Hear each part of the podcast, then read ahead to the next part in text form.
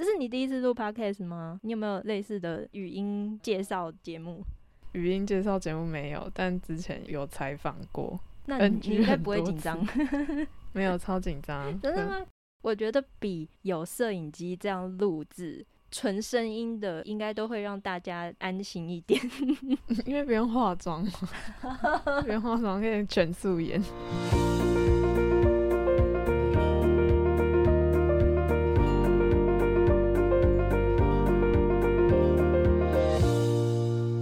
好，欢迎回到赤粒话画的第二集，我是赤粒的若乔。上一集我们跟艺术家林奕轩聊到广茂犬舍的展览内容，这一集我们邀请到另外一位艺术家奥拉克之手的海云来跟我们说说这个双个展的创作内容，还有创作之余他平常都看什么。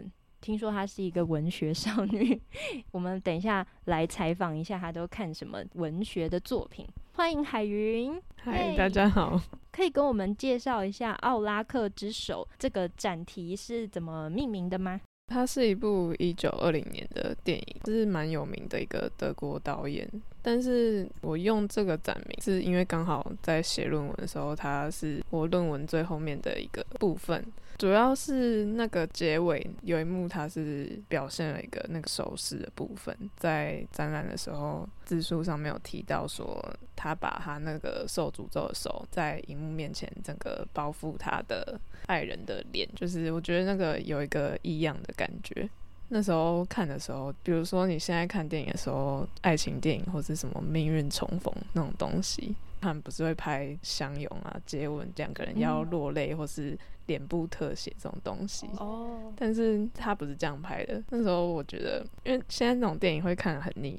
就是那个异样的感觉，包括说，就是他跟现在的电影不一样。后来会去想说，为什么他要这样拍，或是为什么我会喜欢他这个处理方式。然后又后来我去看了一些书之后，又读到说，他也是跟那个二战电影有关嘛，战后文化等等的。哦，对，时间点是差不多的。其实我看完那部电影的时候，我没有去研究他的电影的背景，只是后来我会去在日常生活的时候开始发现一些人的手的动作，就有点像是我去搭车，然后看别人怎么拿手机，在公车司机后照镜看到自己怎么拿着水壶，或是。发现我跟别人拥抱的时候，我看不见对方的那一双手，但是我看得见我在抱对方的自己的那一双手。哦，oh. 那个手势的感觉好像会很准确反映一个人，或是就是他自己，或是一个情绪的张力，或是他在动作的过程中，他的样子会有一个自己的叙事。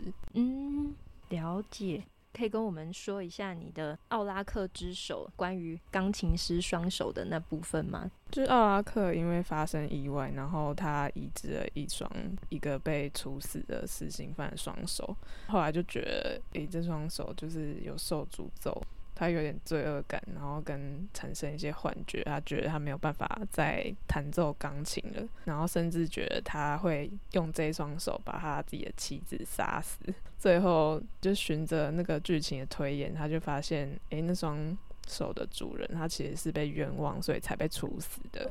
对然后他就放下那个阴霾，然后重新就是可以拥抱他的妻子这样子。哦，oh, 所以你才说后面他的结尾拥抱的那双手，嗯、跟你说你去拥抱别人，有一点让你想到这个电影，有一点不一样，但是有点像是说他把那双手放在荧幕的前方，这个状态好像跟我的创作是有一点类似的，因为它是一个被替换的主体。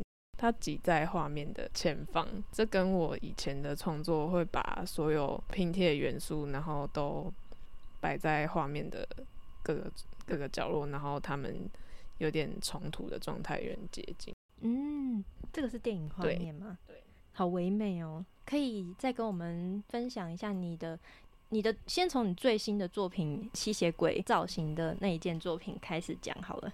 吸血鬼那件作品其实。讲起来很尴尬，为什么？我画图的时候其实不太喜欢打草稿，呃，之前的图就是拼贴嘛。嗯，现在展览的五连符是分开的，但是那是其实比较算是我后期会比较想要处理的方式。吸血鬼这张就有点回到我以前画图拼贴的那个方法，嗯，所以我用图的时候没有非常谨慎。当初就是突然很想要画那个吸血鬼，我觉得我那时候有点被那个颜色吸引，然后有想要画一整张图是一个类似的色调，嗯，对。但是用吸血鬼，我觉得是蛮危险的一个应用吧，因为现在的电影都会有一个刻板印象，像《暮光之城》很帅的那种吸血鬼，对，但是就不是那种东西。但它其实也刚好是有点像是搭配奥拉克之手这件事情，就是它也是一战后的那些电影，他们是战争衍生出来的一个魔鬼产物嘛。我刚刚有想到你说那个近代比较帅吸血鬼啊，我还有想到布莱德比特跟阿汤哥演的一部叫《夜访吸血鬼》。哦，那部我有看诶。吸血鬼如果他真的是永生的话，他应该不会想要跟人类 谈恋爱。题外话，题外话。你画很多鸟啊，甚至跟我说，以前你在画画的时候，为了要增加画面的记忆力，你把非遗给封印进去。对，有出现在这些作品上吗？你说这一件作品吗？这这一次展览作品里面有没有曾经被封印的非遗？好像没有，现在已经没有。蛮能够联想到你其他作品，因为你的很多作品都是比较湿漉漉啊，那种很像在融化的感觉，就跟非遗出现的季节还蛮像的。我觉得现在会有那个湿气或是下雨的，会有白色亚克力盖在画面的这些方式，有点像是我创作过程到目前为止会通常会面临到一个有点像步骤的问题。我的画哪里画的不太好，就一直改图这样子。我会可能会用亚克力把画面一直覆盖掉，整张图就会变得跟一开始的初初稿也不太一样。你可以来说说几个你觉得可以分享的小故事吗？好，像是我有写到，因为我小时候就去画室画图，后来就是升国高中要升学，老师会开始教一些术科的东西。嗯，蛮有印象。有一件事情是我以前画室老师要我画一个深色的玻璃花瓶，然后它上面有很多纹路，就是凹凸不平的纹路。然后我就用彩色色铅笔画它，但是我后来就一直很专心在画，嗯、呃，它的纹路跟细节，然后还有专心在那个我要怎么用哪些颜色把它雕出来，然后后来不小心把花瓶画成一个凹凸不平的块状块状体，就是不知道那个是什么东西。对，就是它变得很扁平，但是你看不出来它它是花瓶了。哦，对。这件事也有点像是后来大学的时候有画那个火龙果，因为火龙果上面不是就又绿又红嘛，嗯、然后有一些凸出来的就是叶子，皮对，但是我觉得画不出来它那个圆形，我一直在 雕那个颜色跟那个阴影。最后画图的过程，我觉得我一直都是蛮混乱的状态。现在创作的时候，我还蛮常回想到以前这个创作经验，好像一直影响我到现在。嗯，嗯，应该说后来好像变得我不太刻意去画一些具体的东西，嗯、我就开始画抽象的东西，然后很想要把一整张图的画面填满，不喜欢有留空白的地方。嗯，营造出空间，然后你又带出来你阳台养的小。植物是另外一件小作品，放在你大作旁边，我觉得超可爱的。看久了，橱窗那件大作品还蛮耐看的耶，我越看越喜欢。哦，真的吗？谢谢。我们现在开始来介绍那一件好了。画这件作品的时候，主要是那时候有想到要画一个窗口型的东西，还有一个这件作品主视觉看起来像在燃烧的一个人嘛。嗯，那个人的来源，刚刚说契诃夫的小说，然后是短篇小说叫《草原》。故事是在描述一个年幼主角，他被他的舅舅带去异地念书，有很大篇幅在描绘草原的辽阔景色。中间突然出现一个桥段，是他们晚上要去旅店休息，然后那个旅店的老板就突然跟他那个小男孩说：“嗯，我想要带你去看一只熊，很熊这样子。”然后就他进去房间，发现。呃，那只熊其实是一个穿着红红花裙胖女人，嗯，她披头散发，然后穿着一件红法蓝绒带黑花点的连衣裙。她在床铺跟五角橱之间狭窄的通道里转来转去，发出长长跟痛苦的声音。契诃夫提到说，仿佛草原意识到自己的孤独，他的财富跟灵感跟世界是毫无意义跟相关的。想到野生栖息动植物、天气变化、大地色调。这个小说在呈现的那个气质，跟中间这一段桥段有一个完全不一样的，而且很强烈的视觉想象。草原被世界孤立，这个小房间的红花裙胖女人跟这个草原也是完全不一样的颜色。嗯、我那时候就突然想要把这个人画进这张图里面，嗯，加上我后来有一些符号性跟装饰性的做法，跟刚说我会拼贴我的图像在作品里面，嗯、所以它就变成了一张感觉很像在阳台水汽跟雾，但是旁边有一个在燃烧的一个人这样子。然后旁边还有一个赖达，这赖达是唯一最具象的。哦，对，记得你有说你很喜欢，除了画水汽之外，那一些窗户上面留下来的水垢，也是你很常运用的符号。对，它其实也变成一个抽象的空间，因为它其实就是玻璃窗的水垢，嗯，所以就好像那边会暗示有一层玻璃这样子。哦以前小时候在车上啊，就很喜欢看水滴赛跑，可能是大家小时候都有做过无聊事情。上面你说是画成像车里面看向车窗外的风景，对，你好像也画蛮多窗外风景的作品。嗯，有蛮多以前的作都是有窗户或是像隧道出口的地方。哦，嗯，你喜欢从某个地方眺望到另外一个地方的空间？可能是因为我收集这些图。像的时候刚好在移动，有时候是因为我坐车或是我走路，因为我不太骑车，不是骑车啊，是不会骑车，oh. 我也不我也不开车，oh. 所以我都是一直都是搭车的状态，oh. 或是走路，所以就是你会有余裕可以拍东西。嗯嗯嗯，你还蛮常记录你看到的东西，对，反正我还蛮喜欢你橱窗这一件的。你说那个很像有一个人在放火，嗯，有人说这张图。好像看起来蛮暴力的，因为其他人都漠视这件事情发生。哦，我还以为是他放火要准备 烧死所有人，这样好像更暴力了。但是我不会觉得说他看起来很痛苦啦，我会觉得这个火好像并不是灼热的，它是一团有生命的红色毛茸茸的东西，就是去包覆它。哦。虽然旁边有暗示赖达，可是。我我并不会把它想象成很痛苦的 感觉。可以请你跟我们介绍一下你这次展览最大件的那张作品吗？叫 Casper。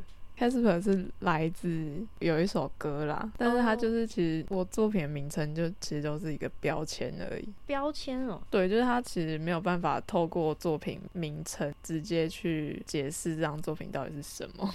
嗯，这张五连符应该是刚好卡在休学结束，就是我我觉得我那时候休息到前期的作品全部都是拼贴，那时候觉得好像可以把拼贴的状态慢慢拆开来，拆图这件事情感觉好像比较安全，我比较不会焦虑一张图里面的元素中间会有一个缝隙感，我要把它图像跟图像之间的那个意志，我好像要抹消掉它们之类的。我有发现这一张画的最右边有一个石膏像，最右边有一个石膏像啊？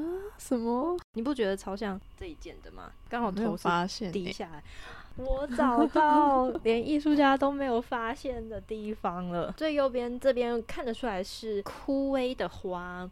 你这些图还蛮有暗示性的东西，又有一点超现实的地方。我就看到这边好像一个石膏像，你看这边是头，这边就是肩部的地方，哦、胸肩。我没有发现呢，是不是越讲越像？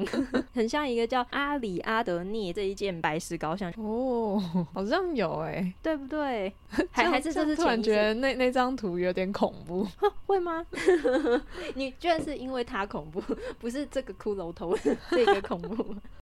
最左边有一个像灵魂的形象，它是这一个骷髅头的灵魂吗？不是，就它其实是一个坐在楼梯上，然后他在等我的一个姿势。哦，对吗，我看起来像是背对着你要离开了。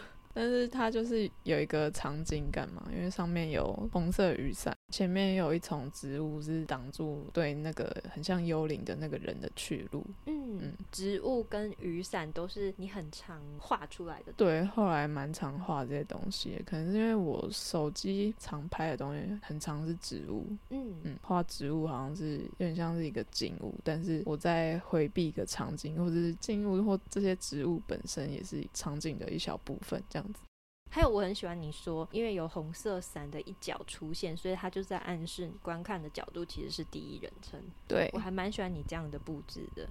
左边数来第二张的图，有一只眼睛。应该说，就是我刚说，我以前的图都是拼贴成一整张嘛。但是这一个五连符就是慢慢拆开来的状态，它好像变成说，如果只单看一张图的话，它的资讯量会没有那么大。嗯，左边数来第二张跟左边数来第三张，也就是中间那一张，它的眼睛的光线是一连串过去的。所以你没有中间那一张，你比较难去叙述这两件中间的关联吗？你好像是希望他们能够个别单看的。嗯，当时我画图的状态或是草稿的那时候的想法，刚刚好比较有有一个节奏感吧。还有包括我后续修改我作品图的内容的时候，有一个节奏感出来。就是它其实整体上，它确实还是营造了一个场景，因为我的图之前也都是会有一个场景嘛。中间的骷髅头有所指涉吗？原本想要画一个女性的身体，但是后来我就是一直改，其实有点像是右边那三张都是改的越来越多的状况。哦，嗯，我原本以为像灵魂的是骷髅头啊，它是一个置死地而后生重生 的感觉。你的作品，你也不会给他一个剧本，我觉得见仁见智。骷髅头身上好像有造出一些水垢或是雨，嗯，对，嗯，我还是有用到刚说的那个，就是水垢的方式，就是那个符号啦，就它那、嗯、那边好像有一层玻璃。我觉得这边是比较比较有一点快节奏的感觉，嗯。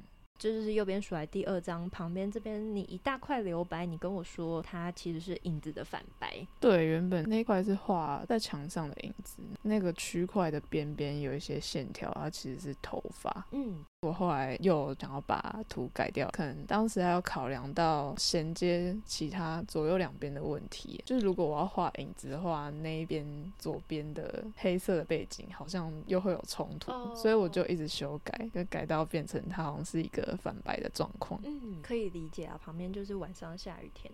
然后在右边就是阶梯，很大的阶梯。其实阶梯也很常出现在你的画面诶，不只是 Casper 这一件，刚刚第一件说到的那个吸血鬼，也是你有用比较平涂的方式去画阶梯。嗯，其实那个幽灵那边也是阶梯嘛，都是那种平涂，一层一层、一格一格的，应该也跟你想要去填满画面有关系嘛？对，它可能也是变成说阶梯有一个区块面。变成刚好是一个装饰性的画法，可以呈现。最右边这边就刚刚我说很像石膏像。还有一件我想要请海云再跟大家讲讲的，就是他唯一一件活人的 这一次展览里面有画活人的作品。有一个人他在乌尔多的那个形象，我们来请他跟我们讲讲创作理念。说是活人也蛮奇怪的。那个人是来自一个波兰导演的电影，他有拍成长片，也有剪成短片哦。然后那部片是《情路长短调》，一个男主角，然后他爱上一个年纪比他大的女性，然后但是他就是失恋，晕船失恋。为什么？为什么？后来发现个性不合吗？就是嫌对方年纪太小啊。他有成年吗？简单来说的话是这样，反正中间就是。是导演有剪出了一个桥段，然后其实跟他前后的叙事没什么关系的。他跑去顶楼，他就拿了冰块把他的双耳就捂住。我觉得那个画面有点抽象吧，嗯、就包括他意义都蛮抽象的。嗯、然后，但是后来看他的短片版本的时候，发现他把那个桥段剪掉了。哎、欸，为什么拿冰块捂耳朵很酷？而且你在画的时候，我刚刚听到你说整个画面很抽象，在看他那一件作品的的时候，冰块的部分你留白了。当时也不太确定为什么我会这么做，但是我觉得留白很好，更有一种空气感。冰块本来就是没什么颜色，再加上你的背景其实也是白色，所以刚好留白透明在那边很棒。嗯，但有点像是那个亚克力白色跟油画颜料使用那个粉阶，在画图的过程变得越越来越明确，就是他们在各自的区域就是有点越叠越厚。因为我之前不会完整的引用一整张图，或是连我自己拍的照片，我都不会直接重新描绘在画布上。那时候是休学回来，然后突然开始想要把一张完整的图，然后重新描绘在画布上。然后我觉得重新描绘在画布上有一个太直接了吗？对，太直接。因为读美术班嘛，以前老师都会跟你讲说，你不要照描一张图。但是不知道为什么，我后来又有这个冲动，很想要把整张图直接画在单一张画面。我就是不要再做拼贴或是做别的。可能想要把事情表达清楚的创作的感觉变得比较明确。我在论文有写到一件以前画图的事情，这也是大学的时候要做习作。那时候曾经有用香蕉水复印 A4 列印纸，把影像印在画布上，然后在那张画布上面有重新做一些肌理或是描绘动作。但是我后来就觉得做这件事有很大的空虚感。复印的那个影像本身，它好像本身自己是一个完整的东西，嗯，还有它的墨可能粘在画布上，有一个呃模糊跟晕开的感觉，也自成一个有一些破漏或是单薄的质感，是它自己本身是完整的。我只是很不相干的把我的颜料或是笔触一直加在那张画布上，我觉得这件事好像在我现在画的作品有一个影响力，好像我其实是想要画一个完整的东西。或是我的图是想要表达清楚的。你也是在橱窗最左边那一件有手的形象作品，左下角有一大块，其实是你以前小时候的照片。跟我说。你不想要真的把它照实的画出来，对，这跟那有关系吗？画任何东西都会失败，所以我都会一直改图跟遮盖嘛。以前以前的图可能一直想要填满画面，或是那时候比较不在意内容的问题，但是现在好像开始觉得想要把画了什么东西就是表达清楚。所以就是那个拼贴动作一直拆开，然后变成单张，或是他们可以变成一个系列，或是组件的状态。那你最近还有在画新的作品吗？最近没有，最近没有。那你平常都在忙什么？最近看的影展是什么？哦，最近有看捷克影展，但是我看完影展之后，其实还看了一些别的。最近刚看完的电影是什么电影？超尴尬。最近刚好看了一些片，好像蛮血腥的。血腥，要不然就是很奇怪。说说看啊。你们榜刚有讲到说，哦，就是你那时候说你要用什么，遇到文青要用文青的方式宣传，然后我那时候就内心很问号，我想说，我真的有文青吗？有啊，我都能够感受到你从。影展电影啊，或是你小说啊，有一点，其实我觉得还蛮蒙太奇的，但你好像不太承认 那个拼贴的感觉，还有有一些你很真诚的展现出来，刚好脑袋重叠的画面，这这就是你想要表达的直接吗？如果真的是开始聊说我最近看了什么的话，其实就会听起来有点荒谬。你先说啊，你先说，我我们到时候再看看多荒谬。因为我其实喜欢把台湾的负面评价很高的电影当成写点电影看，因为那时候就说我要来录 podcast，但是如果我又要讲我最近看影展的话，就不知道要怎么讲才会会让 podcast 听起来很无聊。哎、欸，我看了一部片，它是三个军人酒鬼，然后缠着中二病少女，结果少女晕船，另外一个渣男，结果大家都在崩溃的故事。那三个军官就失恋了，没有人能够 竞争，就大家都失恋。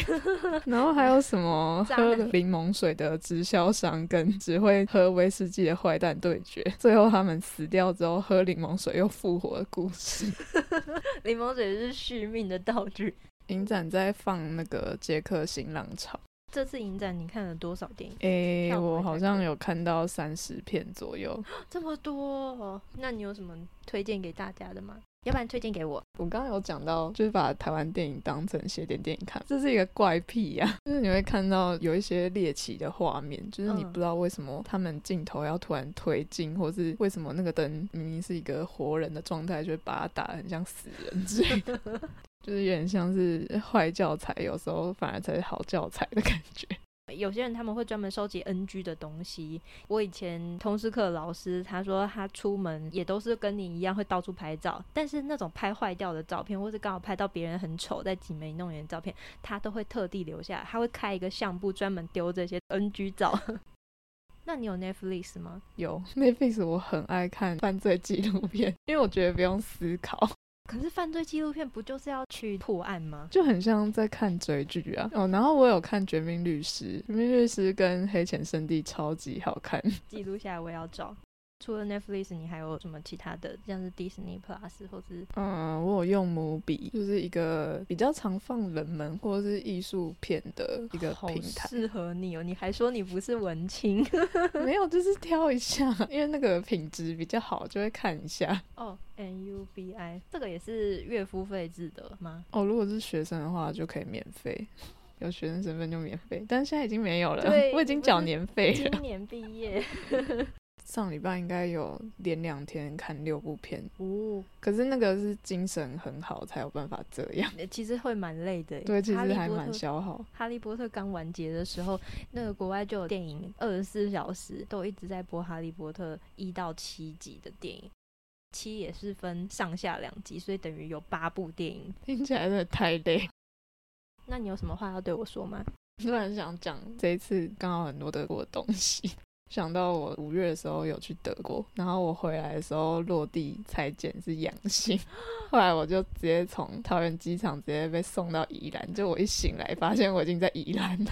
你去德国做什么？我去看演唱会啊，把它当毕业旅行在玩。一个人？你一个人去吗？在地有朋友，好厉害哦，好多朋友。刚好朋友在德国，在柏林那边有住一段时间，然后刚好去找他。以前上班的同事，你也跟德国还蛮有缘的耶。我觉得很像是今年刚好不知道为什么都对上，可能磁场比较接近吧。嗯，而且那时候机票比较便宜。嗯，那你在德国待多久？我待了大概十天。那时候有个德国的电影博物馆，有去看一下，哦，蛮开心的。还说你不是文青，你不是一落地就马上奔电影博物馆？其实走了一些不太正规的观光景点。不会，完全不会。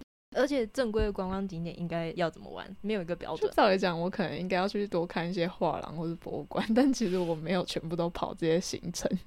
这段期间呢，有什么不舒服的地方？因为我可以搭飞机，是因为我前面是 PCR 验到阴性，嗯，所以我其实是七十二小时突然阴转阳。一醒来发现，哎、欸，我怎么已经在宜兰？然后、哦、所以也没人通知你，就直接把你送过去了吗？对，就直接叫我们上游览车，而且还有一分钟的防疫计程车、警车护送之类的奇怪过程，就送到宜兰一个卫兵宿舍，每天早上有香鸡蛋三明治。而且我下去的时候，那边还要先加护理师的赖，你就看到宿舍旁边有那个铁栅栏。铁栅栏是怕人，感觉很像怕你会逃走，所以我那几天就感觉像住进监狱。监狱里面，你住多久？哦，我其实三天就出来了，因为他就突，哦、因为他后来就再帮我验了两次 PCR，然后全部都是阴性，我就所以就很奇怪，欸、我就又返家了。分享一下奇怪的出国经验。最，神奇的三天。那间防御的宿舍超大一间，它好像是三房吧，有厨房、超大客厅，而且窗户看出去就是有山这样子。你有室友吗？没有，一个人有室友。那三天怎么觉得有点度假风？对，有点度假风，在监狱度假。你当时有什么身体状况吗？没有诶、欸，我觉得没有，但是我后来觉得其实应该也是有中啦，觉得好像那个月真的比较容易喘。那现在你还有觉得喘吗？现在没有，现在没有。我们节目到尾声啦，如果喜欢我们的 podcast，欢迎订阅赤地画画，拜拜。拜拜。